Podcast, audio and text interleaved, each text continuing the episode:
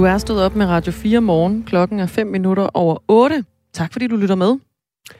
Og Dansk Folkeparti har fået en ny øh, bestyrelse, en ny gruppeledelse. Den nye partiformand Morten øh, Messerschmidt præsenterede de her fem nye medlemmer af bestyrelsen på Christiansborg i går. Forud for gruppemødet havde øh, Morten Messerschmidt blandt andet indstillet øh, finansordfører, blandt andet René Christensen, til at overtage posten som gruppeformand efter Peter Skårup, mens Morten Messerschmidt også havde indstillet øh, Dennis Flytkær øh, som nyt medlem af gruppebestyrelsen, i stedet for øh, eksformanden Christian Thulesen Dahl. Dennis Flytkær er blandt meget andet øh, skatteordfører og medieordfører i partiet. Begge to har støttet Morten Messerschmidt i kampen om at blive formand, og ingen af dem øh, fik noget ud af de her indstillinger. Peter Skov beholdt sin gruppeformandspost med en afstemning på 8-7 i hans favør, mens Hans Christian Skiby, der øh, forud for formandsvalget stemte på Martin Henriksen, fik Christian Thulesen Dahls plads. Så der bliver altså ikke plads til Dennis Flytkær heller. Nu siger den tidligere formandskandidat Martin Henriksen til os her på Radio 4, at det er Morten Messersmiths egen skyld.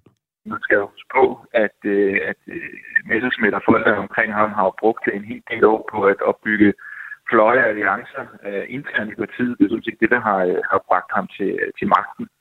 Uh, men når man opbygger fløje alliancer og spiller folk ud mod hinanden, så skaber det også en del uh, intriger, det skaber splittelse, øh, og, og selvom det så var nok til at, at, at få magten i partiet, så, øh, så er det jo det, som han selv bliver ramt af nu. Øh, fordi nu er fløjene, øh, altså de er, øh, altså de er, de er klart markeret.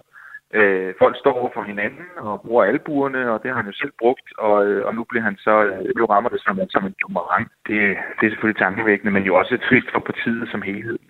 Så lyder det altså fra den tidligere formandskandidat øh, til Dansk Folkepartis øh, formandspost, Martin Henriksen, som til Ekstrabladet også har kaldt Dansk Folkeparti for et sminket lig. Så man kan måske også med rette sige, at han også selv deltager lidt i de her intriger. Det er der i hvert fald en af vores lyttere, der påpeger. Det er Tommy. Han skriver, hvis nogen bidrager til splittelse i DF, så er det da Martin Henriksen. Alexander, som understreger, at han ikke er DF'er, skriver, Martin Henriksen fremstår som en rigtig dårlig taber ved hele tiden at udtale sig og komme med kritik. Lad nu den nye ledelse komme i gang. Og Tine fra Hirtshals, som øh, stemmer på Messerschmidt, skriver hun også. Hun øh, skriver, Martin Henriksen og Tulle burde forlade DF. Martin er totalt usportslig og virker pinlig nu. Vi skal lige få nogle øh, øjne, politiske, politiske redaktørøjne på, på den her historie fra Thomas Larsen. Godmorgen. Godmorgen. Politisk redaktør her på Radio 4. Har Martin Henriksen ret, når han siger, at Morten Messerschmidt selv har skabt den her splittelse i partiet, og nu bare mærker konsekvensen af det? Det har han rent faktisk et stykke hen ad vejen, og det er selvfølgelig øh, klart, at øh, Martin Henriksen han er alt andet end en øh, neutral politisk jagttager. Altså han er ikke en, der, der sidder og kigger på, hvad der sker i Dansk Folkeparti med neutrale øjne, fordi altså, det er helt klart, at han kæmpede jo øh, indædt mod Morten Messersmith, prøvede selv at blive ny formand, og på den måde så er det selvfølgelig en, en taber, der taler nu, og der er nok heller ikke nogen tvivl om, at der sidder en del DF'er rundt om i, i landet, og som virkelig inderligt håber, at nu siger Martin Henriksen stille, sådan så at den nye ledelse netop kan komme i gang, sådan som vi også har hørt det fra nogle af vores øh, lyttere. Men altså hans analyse, den fejler grundlæggende ingenting, fordi det er en kendskærning, at der igennem lang tid i DF er blevet kæmpet meget hårdt, og man må også sige beskidt på de indre linjer om, om magten i partiet. Og i den kamp, der har Morten Messerschmidt og navnlig måske nogle af hans folk været meget aktive. Der er blevet lækket oplysninger fra partiet, og Christian Thulesen, han har haft utrolig svært ved at få dem til at, kan man sige, marchere i samme retning. Og så er det jo også en kendskærning, at Morten Messersmith, han har kørt et tæt parløb med Pia Kjærsgaard gennem flere år, og Pia Kjærsgaard har næsten ikke forsømt en lejlighed øh, til at gå ud i medierne og undergrave og underminere Christian Tusinddal. Så på den måde, så har øh, Martin Henriksen altså virkelig en pointe, når han siger, at Messersmith selv har været med til at skabe nogle af de her fraktioner og grupper, der nu står stejlt over for hinanden, og som han jo nu selv har svært ved at få til at gå i den retning, han ønsker. Hvor stort et nederlag er det for Morten Messersmith, at de her to indstillinger af René Christensen og Dennis Flytkær ikke blev til noget? Ja, det er rent faktisk et kæmpe nederlag, øh, og det er også et uh, alvorligt nederlag i, i, i den forstand, at uh, han netop slet ikke er i stand til at samle uh, folketingsgruppen. Altså gruppen er simpelthen delt nu i, i forskellige uh, lejre, og der er nogen, der meget tydeligt nu har markeret, at de har ikke tænkt sig at følge hans uh, anvisninger. Og man skal jo tænke på, at han burde jo egentlig være en ret stærk formand netop lige nu, fordi det er ikke ret lang tid siden, at han fik sådan et, et pænt solidt flertal, da han blev valgt som ny formand, og det vil sige, så burde han også stå med en vis form for autoritet og skulle være i stand til at udstikke retningen øh, i sit parti. Og det er altså bare ikke lykkes. Der er folk i folketingsgruppen, der har sagt, det her vil vi ikke være med til. Vi har vores helt egne meninger om, hvordan øh, ledelsen i partiet skal se ud, uanset hvad du mener, Morten Messersmith. Det er den besked, han har fået. Han fik 60 procent af stemmerne, Morten Messersmith. Øh, 499 personlige stemmer. Martin Henriksen fik 219. Merete D. Larsen fik jo 104, men Martin Henriksens øh, 219 stemmer til det her ekstraordinære årsmøde, hvor man skulle vælge, hvem der skulle være ny formand for partiet, vidner jo også om, at Martin Henriksen har en vis opbakning øh, i baglandet i, i partiet. Hvad kommer det til at betyde for øh, Messerschmidt, at den nye DF-bestyrelse kommer til at rumme Hans Christian Skiby, der stemte på Martin Henriksen som ny formand, og Liselot Blikst, som stemte på Merete D. Larsen som ny formand? Jeg tror, at det, man skal forstå, det er, at Morten Messerschmidt, han simpelthen ikke er i stand til at overtage ledelsen af partiet, altså for alvor, kan man sige. Øhm, han har ikke kontrol med ledelsen i sit eget parti, han har ikke kontrol med folketingsgruppen, han har ikke kontrol med hovedbestyrelsen, altså de afgørende organer, som udstikker linjerne i partiet. Øh, og det gør selvfølgelig, at han allerede her fra starten er en, øh, en, en stikket øh, formand. Og så skal man jo altså også øh, have med, at øh, der skete også noget andet øh, i går, som var ret øh, væsentligt, og det handlede om, at Pia Kjærsgaard rent faktisk ikke fik plads i den nye ledelse. Altså hun valgte at trække sig på forhånd, og det var formentlig også klogt, fordi der har været massiv modstand, hvis hun skulle ind i ledelsen. Men netop at Pia Kjærsgaard skulle ind i ledelsen af partiet, det var oprindeligt noget af det, som Morten Messerschmidt drømte om, sådan så hun og Pia øh, Kjærsgaard, øh, undskyld, så, så han og Pia Kjærsgaard kunne køre videre øh, sammen i, i en ny ledelse. Det er rent faktisk også blevet forpurret, så på den måde, så står han altså noget afpillet tilbage. Den nye DF-ledelse blev altså præsenteret i går, og øh, den fem personer store gruppe kommer til at rumme gruppeformand Peter Skåb, som altså fortsætter på den post.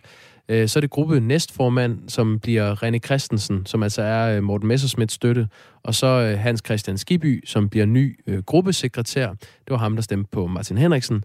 Øh, menige medlemmer bliver så Morten Messerschmidt som øh, formand, og Liselot Blikst, der altså stemte på Merete D. Larsen ved det her formandsvalg. Så der er, der er lidt af hvert at tage i øh, den nye gruppeledelse her. Hvad skal Morten Messerschmidt nu gøre for at øh, få den nye ledelses opbakning til at tegne den nye kurs for Dansk Folkeparti, som man ønsker?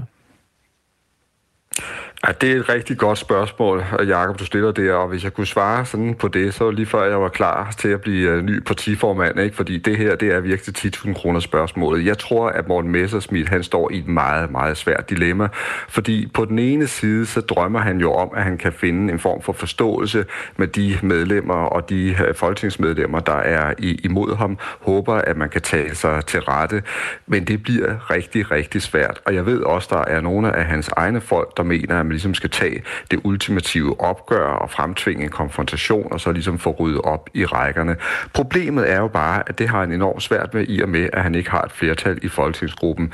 Så jeg vil sige, der venter altså en meget svær og lang og stenet vej øh, fremover, og, og måske så skal vi virkelig helt frem til det næste store årsmøde i Dansk Folkeparti, før at øh, Morten Messerschmidt for alvor kan få øh, styrket sin stilling med nogle nye afstemninger, der kan gøre, at han kan være med til at tippe flertallet. Men altså her på den korte og mellemlange bane, der må man sige, at det ser svært ud, og der har Martin Henriksen altså fat i en pointe, når han siger, at partiet stadigvæk er splittet og spaltet. Tak skal du have, Thomas Larsen. Selv tak. Politisk redaktør her på Radio 4. Vi har talt med øh, formand Morten Messerschmidt. Øh, han skriver til os her på Radio 4, at han ikke kan deltage i et interview, fordi han ikke vil diskutere interne forhold i medierne.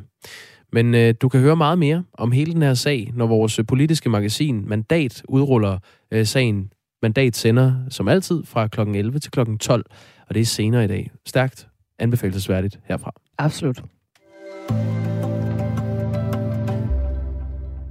For et år siden, i dag, der vedtog Folketinget at rejse en øh, historisk rigsretssag mod den tidligere udlændinge- og integrationsminister Inger Støjberg. Det var jo i sagen om øh, ulovlig adskillelse af asylpar i år 2016, hvor den ene part var mindreårig. Og det var altså et øh, flertal på 139 stemmer mod 30, der tog beslutningen i salen. Det er et år siden i dag, det betyder et års fødselsdag, kan vi kalde det. En slags mærkedag. Mm. Det betyder selvfølgelig også en fødselsdagsquiz. Ja, lad os markere det.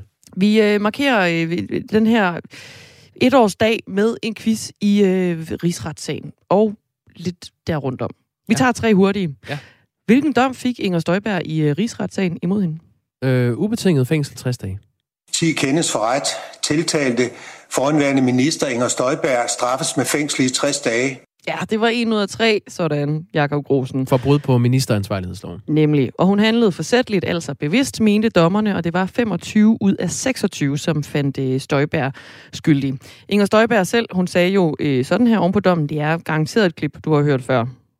Jamen, øh, jeg er meget, meget overrasket, det må jeg sige. Øh, og øh, jeg synes jo, at det er de danske værdier, der har tabt øh, i dag. Det er ikke bare mig, der har tabt, men det er de danske værdier, der har tabt. Øh, jeg mener, der er noget helt forkert i, hvis man ikke skal beskytte piger, øh, der kommer hertil. Ja, det var altså øh, de danske værdier, der havde øh, tabt, sagde Inger Støjberg oven på øh, dommen, der blev fældet over hende. Noget af det, vi stadigvæk ikke ved, det er, om øh, hun rent faktisk skal ind bag trammer, eller om hun kan få lov til at afsone med en fodlænke. Det venter vi lige på et øh, svar fra Kriminalforsorgen omkring, og det er noget, man selv skal gå ind og ansøge om jo. Siden dommen, øh, så skulle der jo stemmes om hendes værdighed i forhold til at fortsætte i Folketinget. Inger Støjberg, hun blev øh, erklæret uværdig og måtte se sig, kan vi kalde det, fyret fra sit arbejde oven på den her historiske dom. Og hun øh, skriver sig på den måde ind i en, en anden historie, nemlig historien om de udsmitte i Folketinget, som der er øh, øh, relativt få af. Men hvor mange er, inklusiv Inger Støjberg, blevet smidt ud af Folketinget i Danmark? Åh, oh, øh, det er tre personer. Jo, oh, det er tæt på. Fem. Yes, Ja, lige ja, præcis. Ja, ja. Ja. Og hvem er det? Fem er det rigtige. Det er Thorstein Petersen fra Færøerne, som i øh, 57 blev smidt ud. Arnold Christian Normand fra i Radikale Venstre, som i 72 blev smidt ud. Måns Glistrup, Fremskridtspartiet. Ja. Han blev smidt ud af flere omgange, 83 og 84. Og Hugo Holm i 1990, han øh, var løsgænger på det tidspunkt, men før det fra Fremskridtspartiet. Så vidt altså øh, fem personer smidt ud af øh, Folketinget. Godt. Støjberg øh, er jo så blevet tilbudt et nyt job. Ja. Det er jo hos Dansk Folkeparti. Ja. De, ville, øh, de har bejlet flittigt til Inger Støjberg, og ville rigtig gerne have hende ind i, i, i folden. Man sad længe på knæ, og øh, hun kunne sådan set selv bestemme, hvilken øh, stilling hun skulle have. Men det og hun, hun ikke at få. blev også nævnt som øh, potentiel formandskandidat i flere øh, ombæringer jo. Ja. Men hun har altså landet et øh, nyt job. Hvor skal Inger Støjberg nu arbejde? Ekstrabladet. Ja, Hun skal skrive øh, klummer. Ej, det var et godt arbejde. Ja, Nemlig. Øh, hun, øh, bare fordi hun er blevet erklæret uværdig til Folketinget, er det jo ikke, fordi hun ikke har politiske holdninger længere, sagde hun. Ej, men det er så smukt. Har du det er et øh, nej, jeg har ikke noget Nå, klip okay. desværre, men det var et øh, citat på, øh, på skriften netop. Øh, der er så øh, lige bonus, fordi i går aftes holdt hun jo digital træffetid. Det var vi omkring øh, tidligere i dag, hvor hun ikke helt kunne afvise, om hun ville ikke sige ja eller nej til, om hun øh, ville stifte et nyt parti. Mm. Men under den her øh, digitale træffetid, hvor hendes øh, vælgere, de jo kan stille hendes spørgsmål i sådan nogle live-udsendelser, hun streamer på sin Facebook-side og på inger.dk, der øh, lød det altså også fra Støjberg, at øh, hun har fået øh, endnu et nyt job, ud over klummeskribent ved Ekstrabladet. Men hun vil altså ikke afsløre, hvad det er. Det vil hun øh, snart annoncere. Nå. Så hun dobbeltjobber. Det er spændende. Ja. Det glæder vi os til at høre mere om. Vi venter og ser, hvornår der kommer en udmelding. Den skal vi i hvert fald nok følge op på her i Radio 4 morgen. Jeg vil sige, der er nogle år, der føles som om, øh, at de er meget længere end et år. Og det her år, der er gået fra Rigsretssagen øh, blev stemt igennem til, den, ja, til nu, det føles så meget længere, synes jeg. Klokken er 19 minutter over 8.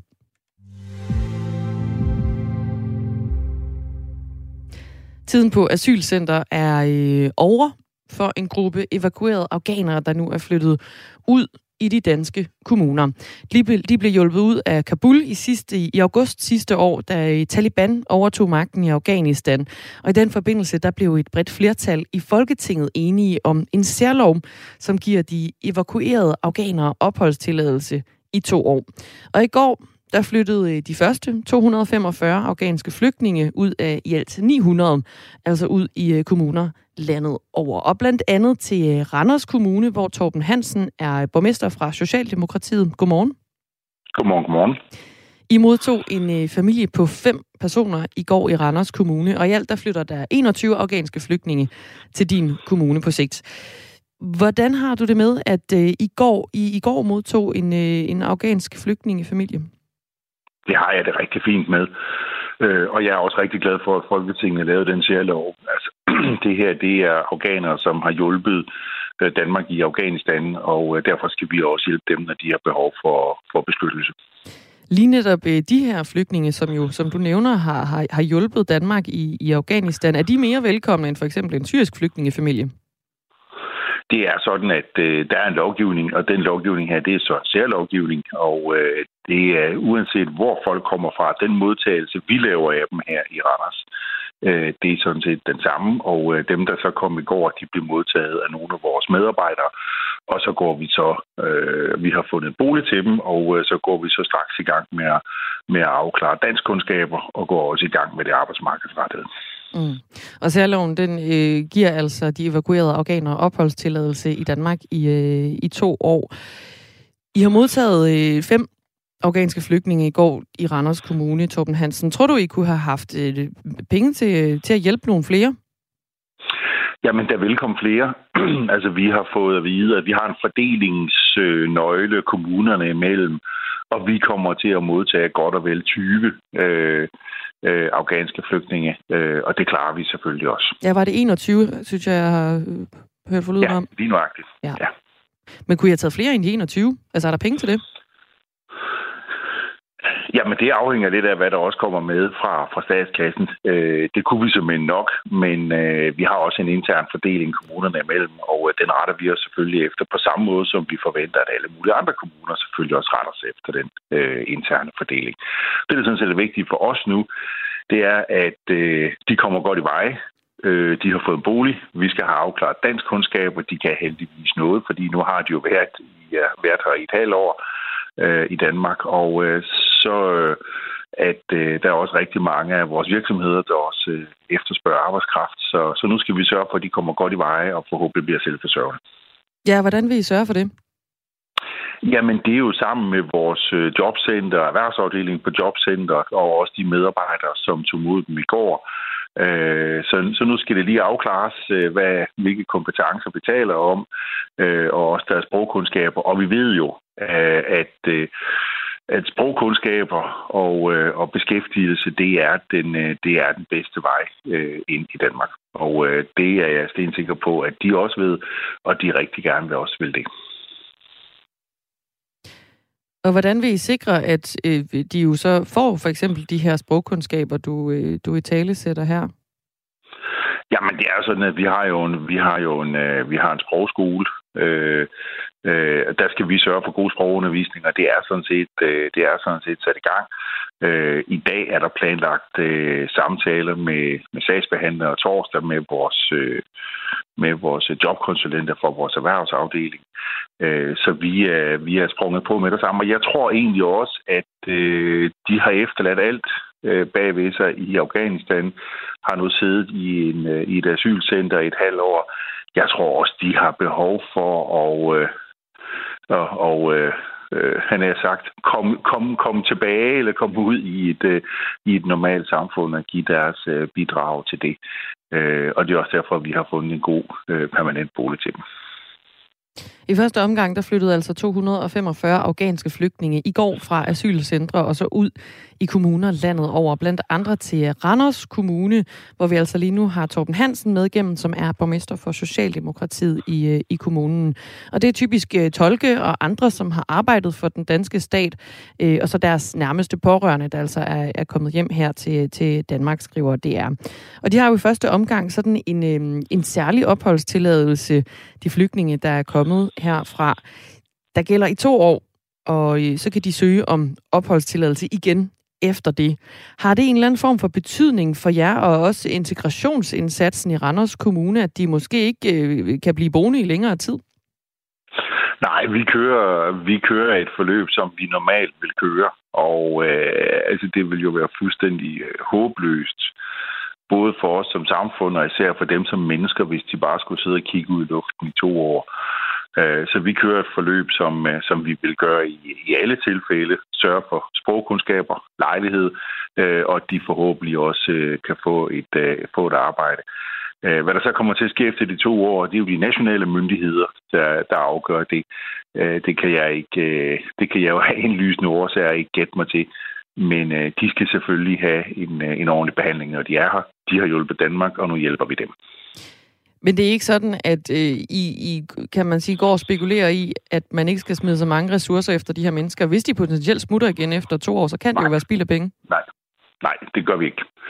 Øh, vi prioriterer, at øh, de selvfølgelig skal som siger, med sprog, med beskæftigelse.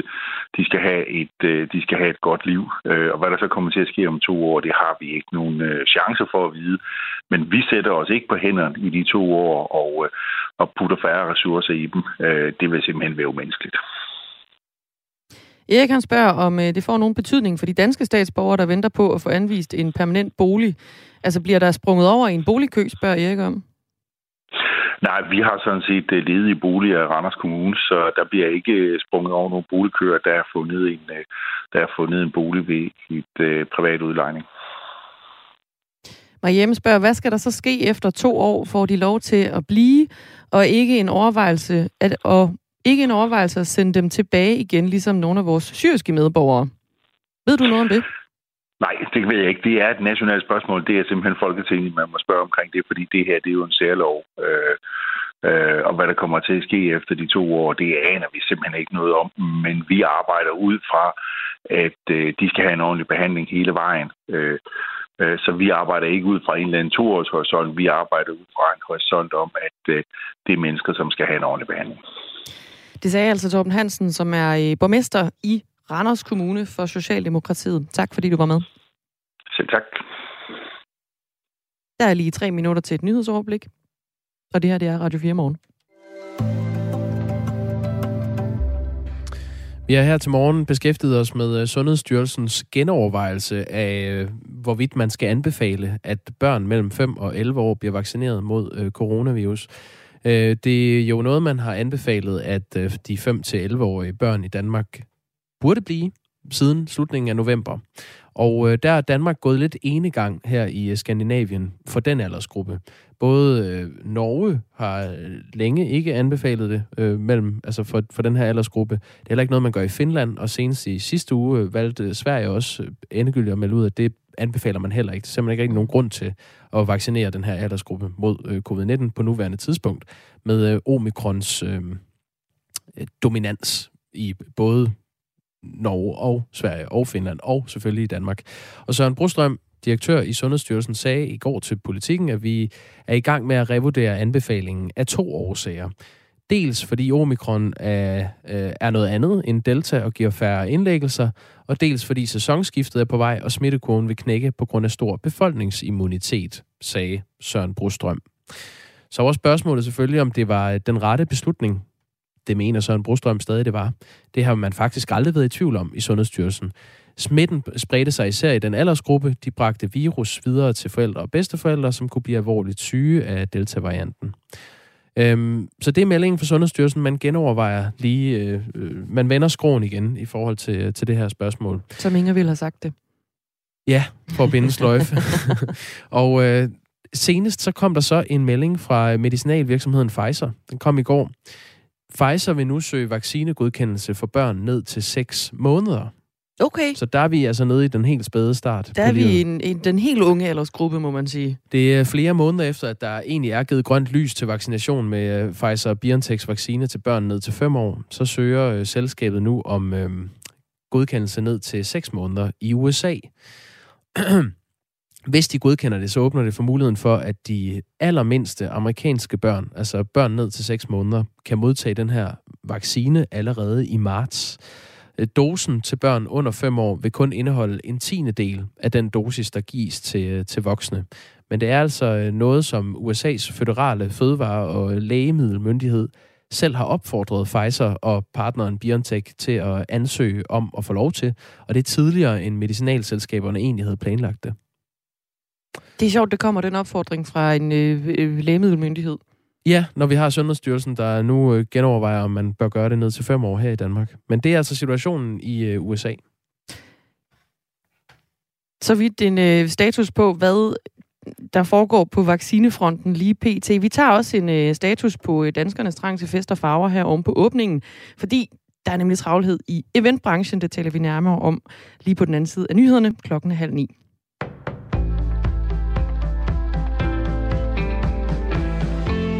Coronavacciner til børn mellem 5 og 11 år skal ikke være en anbefaling, men et tilbud. Det mener formanden for Dansk Selskab for Almen Medicin, Bolette Friedrichsen, efter at Sundhedsstyrelsen har meldt ud, at den er ved at genoverveje anbefalingen, blandt andet på grund af den mildere omikron-variant. Frederiksen mener, at forældrene kommer i klemme med den nuværende anbefaling. Når de på den ene side øh, hører om en anbefaling, og på den anden side har rigtig mange øh, en god portion sund skepsis overfor, om det her nu er en god idé. Øh, det kan faktisk være svært at rådgive i den situation der. Altså, jeg synes, det ville være rigtig godt, hvis man skiftede anbefaling ud med tilbud, så når det bliver et tilbud til øh, de her børnefamilier, og ikke en anbefaling. Diabetesforeningen opfordrer nu lægerne til at følge mulige nye patienter med folkesygdommen diabetes helt tæt. Et nyt stort dansk studie viser, at tusindvis af borgere med diabetes 2 muligvis ryger under radaren hvert år, så deres sygdom ikke bliver opdaget og behandlet i tide. Forskningschef Tanja Tybo fra Diabetesforeningen kalder studiet for uroligende. Det, der jo selvfølgelig er bekymrende, det er, at selvom antallet af personer med type 2-diabetes er faldet, øh, så er dødeligheden øh, blandt personer med type 2-diabetes steget i samme periode. I årtier steg antallet af personer, der fik diagnosen type 2-diabetes stødt hvert år, ikke mindst som følge af befolkningens livsstil. Danske forskere kobler i et nyt studie udviklingen sammen med en praktisk og hurtig, men mindre præcis diagnosemetode. Det skete på anbefaling fra Verdenssundhedsorganisationen. Men det er vigtigt hurtigt at opdage, om folk har diabetes, siger Tybo. Fordi jo længere tid øh, der går, øh, jo større risiko er der for, at når man ikke er i behandling, at man udvikler følgesygdomme, såsom øh, hjertekarsygdom.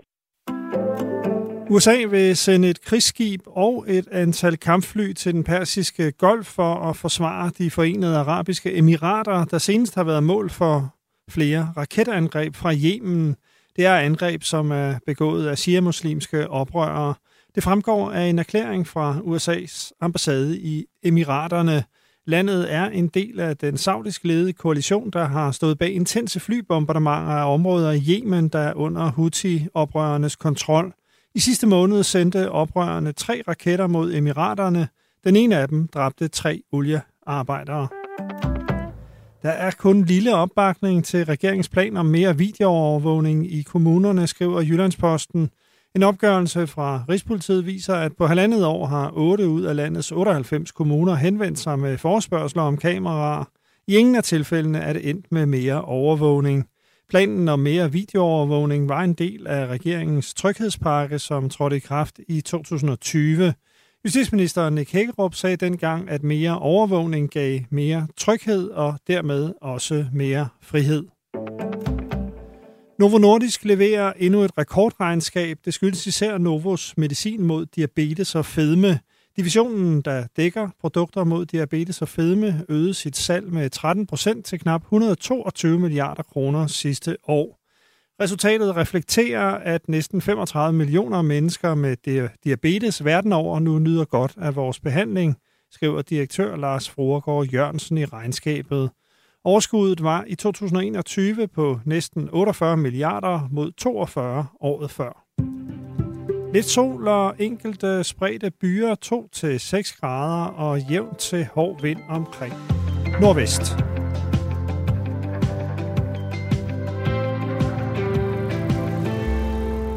Det er faktisk skræmmende, at Sundhedsstyrelsen har så lidt styr på tingene. I starten sagde de også, at mundbind ikke virker mod virus, og pludselig virkede de alligevel. Den slags burde dem af alle have styr på. Jeg lytter ikke længere til dem. Min tillid har de mistet, skriver Katarina, som lytter med fra Fyn. At pushe det store medicinske eksperiment er en forbrydelse mod menneskeheden. Jeg håber, de, I, kommer til at stå til ansvar for deltagelse. Okay. Au. Øhm, hvor kommer den immunitet, øh, som Søren Brostrøm snakker om fra? Eftersom vaccinen ikke lover immunitet, er vi over i naturlig immunitet, løser de problemer, vaccinen ikke kunne. Altså det, er, det, det kan er, være, at vi skal sætte den i en kontekst i alle de sms'er her. Ja, det er, det er reaktioner på, at vi øh, omtalte Sundhedsstyrelsens øh, valgsind i forhold til anbefaling om vaccine til børn fra 5 til 11 år. Det er noget, man genovervejer lige nu. Øh, det sagde Søren Brostrøm i et interview med øh, Politikken i går. Men han fastholder, at det var den rigtige beslutning at øh, anbefale, at børn i den her aldersgruppe lod sig vaccinere øh, mod covid-19 tilbage i øh, begyndelsen, eller slutningen af november, hvor anbefalingen kom. Det har styrelsen altså aldrig været i tvivl om, lyder det. Klokken er 25 minutter i øh, 9, og det her det er Radio 4 morgen. Vi skal videre til øh, en historie, vi har fulgt op på her i morgens løb.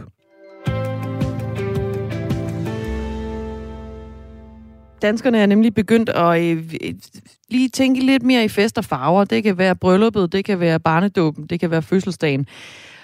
Efter der er blevet genåbnet, og det kan altså mærkes i eventbranchen. Virksomheden Event Butler, der er i Danmarks største platform for formidling af møder, fester og events, de havde i forgårs det højeste besøgstal nogensinde. Og hvis man sammenligner deres øh, tal fra sidste uge, hvor Mette Frederiksen sagde de gyldne ord, med ugen før, så har virksomheden oplevet en stigning på op til 40 procent i trafik og antal henvendelser. Altså, efter Mette Frederiksen sagde, at øh, nu åbner vi op, så er der sket en øh, ret markant stigning i trafikken og antallet af henvendelser. Vi har haft det øh, rigtig travlt den seneste uge. Øh, hvad kan man sige, efter pressemødet, der, øh, der har optimismen bredt sig blandt danskerne, og det, øh, det nyder vi jo rigtig godt af inde hos os. Ja, det siger altså Jesper Friis Brun, som er fra netop Event Butler. Han er medstifter af virksomheden. Og de er altså langt fra de eneste, der oplever en stigende efterspørgsel fra danskerne. For det gør Comwell Hotels også. De er en, øh, det er en hotelkæde, som blandt andet tilbyder konferencer og private selskaber. Og vi kan lige prøve at høre en gang, hvad Simon Ferhaj, der er kommunikationsansvarlig i Commonwealth Hotels, siger om tiden lige nu, hvor landet er blevet åbent igen der oplever vi en meget, meget stor øh, stigning, på, stigning på efterspørgsel på lokaler og muligheder for arrangeret øh, fester. Øh, ikke mindst på bryllupper kan vi simpelthen se, øh, som helt sikkert jo har skyldes, at det har været udskudt, men også måske fordi man efter sådan en tid måske trænger til det her, eller tager beslutningen om, at den, den store fest skal være nu. Øh, så man kan sige, at de særlige mærkedage og bryllup, det mærker vi en stor efterspørgsel på. Ja, og en af dem, som øh, netop har efterspurgt lokalet til brylluppet, det er dig, Helene Schødt-Meyer. Godmorgen. Godmorgen. Din mand gik på knæ i tirsdags, og så tog I øh, kontakt til Sønderup Gård Gods, der ligger midt på Sjælland, hvor I var til rundvisning i forgårs. Først og fremmest øh, tillykke, Helene. Tak skal du have. I har jo øh, handlet øh, ganske hurtigt, dig og din øh, forlovede, og taget kontakt til Sønderup Gård Gods. Bare to dage efter, i faktisk blev forlovet. Hvorfor, øh, hvorfor gjorde I det?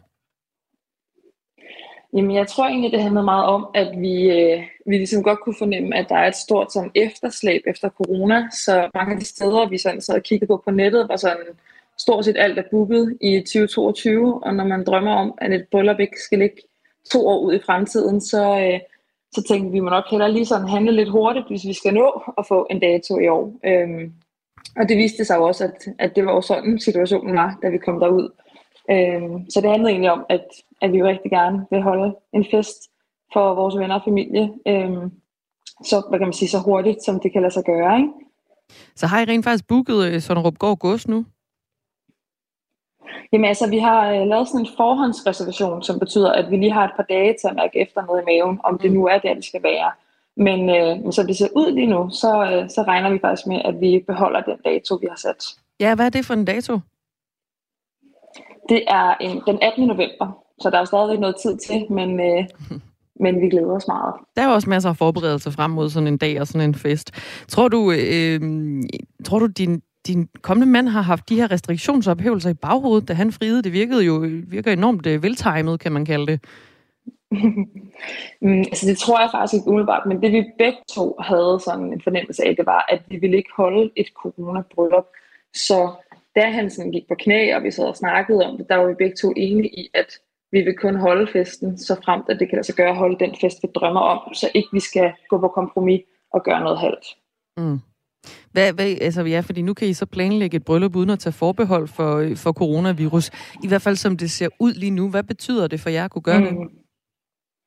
Det betyder det hele. Det betyder så meget for os, at vi kan invitere vores øh, familie og nærmeste venner og holde en fest, hvor vi kan kramme, og der er kærlighed i luften, og vi bare kan gøre, hvad vi har lyst til, i stedet for at vi skal sådan rende og tænke i, hvem skal vi måske sortere fra, fordi der er et forsamlingsloft, eller kan vi nu overhovedet holde den her fest, vi gerne vil have, eller skal vi slutte på et bestemt tidspunkt og sådan noget ting. Det, det betyder helt vildt meget. Lige nu, der skal I jo så sige ja til hinanden. Det var den 18. Øh, november, og der kan jo ja. godt nå at ske ret meget endnu. Har du nogen som helst ja. bekymringer i forhold til, at, at det jo trods alt ligger langt ude i fremtiden, og vi ikke kan spå om, hvad der kommer til at ske på coronafronten? Altså, jeg tror, at øh, min hjerne tænker rigtig meget i sådan, åh oh, nej, og hvad nu hvis, og hvad hvis det bryder ud? Men der har jeg fundet mig en, en kommende mand, som er rigtig god til at sige, så tager vi den derfra. Og at vi er nødt til at tro på, at selvfølgelig kan det lade sig gøre at holde vores fest. Og skulle der ske noget, jamen, så må vi tage det, når det bliver aktuelt. Ikke tage soverne på forskud. Nej, lige præcis. Det er en stor dag, den her dag, hvor man skal øh, vise og giftes og øh, sige sit ja til hinanden, Helene Schøtmeier. Er der noget, du øh, glæder dig allermest til ved den her dag, som skal stå, som det ser ud nu i hvert fald den 18. november? Jeg tror, jeg glæder mig helt sindssygt til oplevelsen af at komme gående ind og ligesom skulle give væk til ham. Jeg tænker, at jeg skal bruge resten af mit liv sammen med. Og så glæder jeg mig helt vildt meget til at være i smukke omgivelser og bare holde en stor fest og fejre, at nu har vi sagt ja til hinanden, og at, øh, at det ligesom er starten på den næste del af vores liv sammen. Med masser af mennesker uden forhåbentlig at bekymre sig om coronavirus. Helene Schødt-Meyer. Ja, vi ønsker dig i hvert fald et, øh, et rigtig godt bryllup, og øh, god planlægning også. Det er jo det, der ligger forud lige pt. i hvert fald. Og tak, fordi du var med her til morgen. Tusind tak. Jamen, det var det så lidt.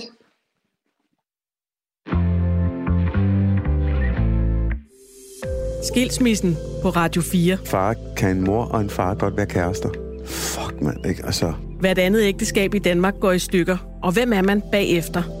Vi taler med 10 kendte danskere om ensomhed, splittede venskaber og om at tage børnene med i faldet. Skiftedag, det er noget fanden har skabt. Find Skilsmissen som podcast og søndag kl. 11.05 her på Radio 4. Det var det helvede for mig. Radio 4 taler med Danmark. Hvis du lytter med, øh, så øh, hører du altså Radio 4 morgen, og hvis du lytter med fra den amerikanske delstat Florida, så vil vi bringe en advarsel. Øhm, du risikerer at få en kold leguan i hovedet, hvis du går ud under et træ i dag. Wow, en advarsel. ja, men det er, det er bare en... Øh, det er jo ikke engang sådan helt sjovt, men det er, det er en absurd historie, som uh, udspiller sig i USA lige for tiden. Vi kender jo... Ja, nogen vil kende børnefilmen Det regner med frikadeller. Ja, tak. Den her historie, den handler altså, det regner leguaner. Det er sådan, den bliver øh, fremstillet i Ekstrabladet. Leguanerne er ikke døde, de er bare stivnede. Og øh, hele sådan årsagen til den her bizarre situation er, at man i Florida lige nu oplever øh, usædvanligt kolde temperaturer på helt ned til minus 10 grader Celsius. Og det kan de lokale leguaner ikke holde til. Så de bliver altså øh, stivfrosne, og så falder de ned fra træerne. Ej. Øhm, der er en reptilekspert ved det, der hedder Palm Beach Zoo i Florida. Han er zoolog, og det er faktisk en kvinde. Stacy Cohen hedder hun. Hun siger til The Guardian om de her stivnede øh, leguaner. Deres kroppe lukker mere eller mindre bare ned, så de ikke kan bevæge sig. Når de så er oppe i træerne og ikke holder fast i grenene, så falder de simpelthen bare ned. Øhm, der, der er grænser for, hvad de kan klare før at de ikke kan klare mosten længere. Er der no, altså, øh, nu har jeg lige hurtigt googlet en leguan. Mm-hmm. Der står, at en, øh, det kan, den kan blive op til to meter. Ja, det, det kan være en ordentlig krabat. Det er en ordentlig krabat, du kan få i hovedet jo. De, de kan veje... Er der nogle øh, meldinger om øh, folk, der har fået en leguan i hovedet? Nej, det har jeg ikke hørt om. Nej, okay. Men jeg har set øh, også brugere på Twitter, der deler videoer af leguaner, der ligger under træerne. Øhm, det er 7,5 kilo lige klabask lige i ansigtet, hvis sådan en falder ned oven i dit hoved. Og det er, jeg tror ikke, det er sjovt. Det, for hverken den hverken eller Leguan dig. eller dig, der får den i hovedet. Øh, søndag morgen blev der målt temperatur helt ned til 3, minus 3,9 grader i syd, øh, syd Florida. Og de her lave temperaturer kommer i forbindelse med en stor snestorm, som har ramt USA's østkyst. De, de er slet ikke naturligt fra Florida, de her leguaner. Det er også en del af problemet. De, de kommer fra Mellem- og Sydamerika. Øh, så de blev faktisk anset som værende en invasiv art i starten. Og de kom til øh, USA som fejl. Altså det var blind, blindpassagerer, simpelthen i fragtskibene. Det tror jeg, at de, de, de forbander deres øh, forfædre, der tog turen der. De fortryder det PT. Men altså, så vidt også øh, inspiration til en øh, ny børnefilm, det regner med leguaner. Hermed givet videre. Øhm, og ja, klokken er kvart i tre om natten i Florida. Jeg tror, det, der er ret lille sandsynlighed for, at, at du lytter med, dig fra Florida, der hører Radio 4 om morgenen. Men altså, hvis du gør, så kig op.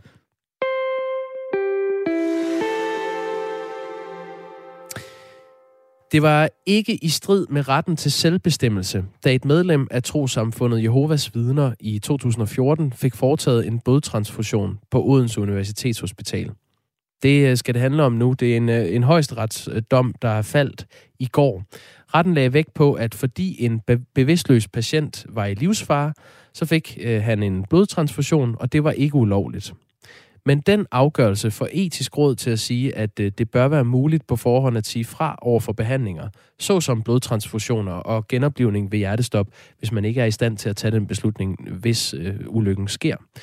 Leif Vestergaard Pedersen er formand for det etiske råd. Godmorgen. Godmorgen. Hvorfor skal man kunne sige fra over for øh, en behandling som for eksempel blodtransfusion? Ja, altså, det er jo et vanskeligt spørgsmål, og jeg skal lige understrege, at det er ikke noget, vi sådan lige for nylig har diskuteret i etisk råd. Men når det er sådan, at øh, jeg så siger, at, at sådan som jeg ser det i dag, så, øh, så, så ser jeg det på den måde, at øh, hvis man hvis man, man har mulighed for at sige nej til blodtransfusion øh, i en konkret situation, det har man jo i dag. Øh, og der er den her, øh, i den, i den konkrete situation, der havde patienten, som, som jeg forstår det, uden nogen tvivl tidligere sagt nej til blodtransfusion. Øh, så sker der det, at, øh, og, og, og når man siger det, øh, i, i normal sammenhæng, så sker der jo det, som øh, der sker for os alle sammen, at hvis vi siger nej til en behandling, så får vi ikke behandling. Man får altså ikke en blodtransfusion, hvis man siger nej til behandlingen. Men hvis man så er bevidstløs, så kan man jo ikke sige nej til behandlingen. Man kan heller ikke sige ja til behandlingen. Og så har lægerne i, i den her situation jo gjort det helt rigtigt. De har behandlet patienten, fordi patienten kunne ikke sige nej til behandlingen. Og det er det, der er princippet i reglerne i dag, det er, at man konkret og aktuelt skal sige nej til behandlingen. Og der er det bare, at jeg siger, at jeg synes, at det er ikke helt i respekt for den pågældende person, hvis der er sådan, den pågældende person ikke lidt mere generelt kan sige, jeg vil aldrig have blodtransfusion. Altså hvis der er sådan, at han, øh, hvis han kan sige det, og at han er habil og han er myndig, så synes jeg, man skal respektere det ønske, selv når han er bevidstløs, så skal man respektere det ønske, at han ikke vil have blodtransfusion. Men du mener altså ikke, Leif Vestergaard Petersen her, når, når, når du forholder dig til den konkrete sag, så, så mener du sådan set ikke, at lægerne har gjort noget forkert, men du mener, at det bør være muligt, at man kan sige fra øh, på forhånd. Hvordan skal det praktisk øh, være muligt, tænker du? Jamen, det, det er jo sådan, at, øh, at, øh, at man kunne forestille sig, at man sagde, at hvis man, vil, hvis man ikke vil have den her behandling, så havde man øh, udfyldt et bestemt dokument, som, som øh, for eksempel Styrelsen for Patientsikkerhed er udformet, eller et eller andet andet. Altså den tekniske løsning på det, kan jeg ikke øh, redegøre for. Øh, jeg kan, jeg kan redegøre for, hvordan jeg synes, man bør respektere den pågældende persons eget ønske. Og når jeg understreger, at, at lægerne ikke har gjort noget øh, forkert i den, på, i, i, den, i den aktuelle situation, så er det for at understrege, at det er ikke lægernes adfærd her, jeg er ude på at korrigere. Jeg er ude på at korrigere de regler og de rammer, som lægerne arbejder under, fordi de skal selvfølgelig være fuldstændig sikre på, at de gør det rigtige for den patient, de står overfor. Og, og når de ikke ved andet, så er det rigtige er selvfølgelig at redde øh, patientens liv, og det skal de selvfølgelig også gøre. Men hvis de vidste andet på en autoriseret måde, altså på en, en, en måde, som man kunne regne med, at det var rigtigt det her, så skal de jo selvfølgelig øh, efterkomme patientens ønsker, øh, så meget det overhovedet er muligt, specielt når det drejer sig om at fravælge en behandling. I sagen fra 2014 var et medlem af trosamfundet Jehovas vidner bevidstløs, da den her blodtransfusion skulle foretages.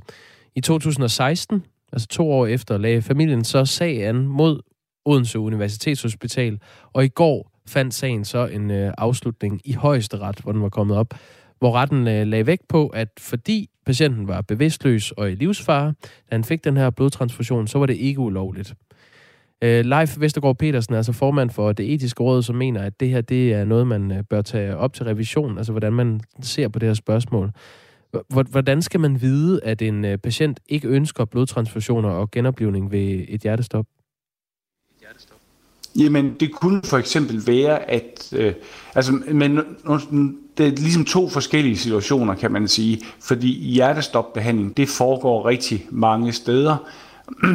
og derfor er det sådan, at, at øh, Folketinget og, øh, og, og, og Sundhedsministeriet er i gang med at lave et system, Øh, så de mennesker, der har fravalgt hjertestopbehandling, at det er registreret i et centralt register. Så den ambulancelæge, der kommer ud til en person med hjertestop, eller den øh, medarbejder på et plejehjem, der kommer ud for et hjertestop, kan slå op og se, at den her person har faktisk fravalgt sig hjertestopbehandling. Så det er på den måde er der en teknisk løsning øh, på, på, på det med hjertestopbehandling. Og det er vigtigt, fordi hjertestopbehandling jo foregår rigtig mange steder.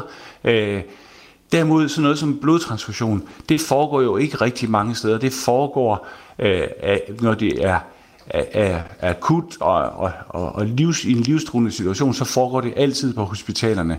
Så den her beslutning om, at man ikke vil have blodtransfusion, det vil jo være en, som, man, som kunne være registreret på de, en, på de enkelte hospitaler, mm. eller man kunne blive enige om, at den pågældende kunne have en, et autoriseret kort i sin punkt eller på anden måde, så øh, sundhedspersonalet ikke behøver at være i tvivl om, hvad det rigtige vil være at gøre for den pågældende patient. Der er kommet en sms her, hvor der står, at de fleste Jehovas øh, vidner bærer et underskrevet dokument i lommen hver dag, der afviser blodtransfusion. Og øh, det havde den her patient faktisk også. Øh, han var kommet til skade, da han faldt ned af et tag og havde ved den her faldulykke øh, indlæggelsen, og under indlæggelsen et blodkort i sin bukselomme. Kortet var øh, udfyldt den 11. februar 2012, og af det kort fremgik, at han ikke ønskede at modtage blod. Patienten havde også ved en tidligere indlæggelse i 2010 øh, tilkendegivet, at han ikke ønskede at modtage øh, blod. Mener du, at, at det burde være nok egentlig, at han gik med sådan, et, øh, sådan en erklæring i sin lomme øh, til, at, at patienten ikke skulle have modtaget den her blodtransfusion? Som reglerne er i dag, så har lægerne gjort det rigtige men jeg synes, at reglerne bør justeres sådan, at man respekterer det ønske, som der ikke er nogen som helst tvivl om, den pågældende person har haft, om at han ikke ønskede blod. Øh, jeg synes, vi skal respektere patienternes ønsker. Øh, det skal bare fremsættes på en måde, øh, sådan at læger og sygeplejersker ikke kan være i tvivl om, hvad der er, øh, den pågældende ønsker i en given situation. Øh, og det, det er egentlig det, jeg taler for, og jeg synes, at det det kort, der her øh, vi her præsenteres for, det kunne jo være en måde at sikre det på. Men det er jo ikke noget, man bare, man kan ikke bare selv øh, opfinde sit eget kort. Man er nødt til øh, Øh, at sørge for, at, at, øh, at det, det gøres på en måde, så det ikke efterlader læger og sygeplejersker i tvivl, og dermed også øh, øh, i en forfærdelig dilemma om, om gør jeg nu det rigtige for den her patient. Den her overlæge, som traf beslutningen om at give øh, patienten blodtransfusion i september 2014, havde før blodtransfusionen rådført sig med sin chef, den juridiske afdeling på øh, Odense Universitetshospital, og med embedslægen. Så det var ikke noget, man, man bare lige kastede sig ud i. Der var de prøvede at tage en øh, velovervejet beslutning. Vi har fået en interessant øh, sms her, øh, øh, Leif øh, Vestergaard Petersen, som er altså formand for det etiske råd. Der står, hvad så hvis det er et barn, skal barnet så have lov til at dø, frem for at få blod, fordi forældrene af en eller anden øh, årsag øh, har besluttet, at børnene ikke må modtage blod? Nej, jeg synes, at øh, dem, der kan træffe beslutning om det her øh, på egne vegne, det er personer, der er myndige og habile. Og jeg synes ikke, at man kan træffe en beslutning om, at et barn øh, skal dø, at ens eget barn skal dø, fordi man ikke ønsker, at de skal have en given behandling. Øh, der synes jeg, at øh, barnets tag øh, og, og sikkerhed for, hvad er det barn, det måtte ønske, øh, det, det, øh, der er det sådan, at det er mere en, øh, en, en situation, hvor det er sådan, at der, der, der øh, øh, træffer vi alle sammen beslutning. Det vil sige, at jeg synes ikke, at en sådan beslutning skal kunne gælde for et barn. Det er kun på egne vegne, en myndig person kan, kan gøre det. Øhm, kan, kan det her ikke give nogle store etiske dilemmaer ude på, øh, på hospitalerne, hvor de jo faktisk har en pligt til at forsøge at redde liv? Jo, det, det kan det. Øh, men vi skal bare være opmærksom på, at den situation befinder sundhedspersonalet sig allerede i i dag.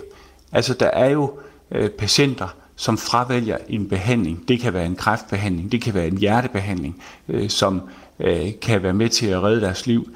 Øh, der findes jo også øh, i allerede i dag øh, personer, øh, øh som øn, ikke ønsker en blodtransfusion, og som siger det til lægen, og så skal lægen respektere det, når det er sådan, at han har fortalt om, hvilke konsekvenser det kan have for patienten. Øh, så, så det, det dilemma og den virkelig ubehagelige situation, det kan være for sundhedspersonalet at stå med en behandling, som vi ved kan redde den her patients liv, og samtidig må acceptere, at patienten fravælger behandlingen med den konsekvens, at patienten faktisk dør, øh, nogle gange for øjnene af læger og sygeplejersker. Det er et en, en, en, en frygtelig situation øh, for læger og sygeplejersker, men det er jo i respekten for, hvad den pågældende patient selv synes er det rigtige for den pågældende patient i den situation, øh, vedkommende nu engang er i. Og, og vi, vi bliver efter min mening nødt til at respektere øh, patientens eget ønske, så lang tid patienten er habil og øh, hmm. myndig. Tak for øh, udlægning, øh, Leif Vestergaard Petersen. Selv tak. Som altså er formand for det etiske råd, som forholder sig til den her øh, dom fra højesteret i går, som slog fast, at det ikke var ulovligt, da Jehovas vidne øh, fik foretaget en blodtransfusion. Han var bevidstløs. Det skete i 2014, og han øh, endte faktisk med at dø. Ja, det gjorde han. Han øh, kom øh, aldrig til bevidsthed igen, den her mand, og han døde fire uger øh, efter ulykken, og det er altså også derfor, at det er hans hustru og dødsbrud efter ham, som har anlagt den her sag.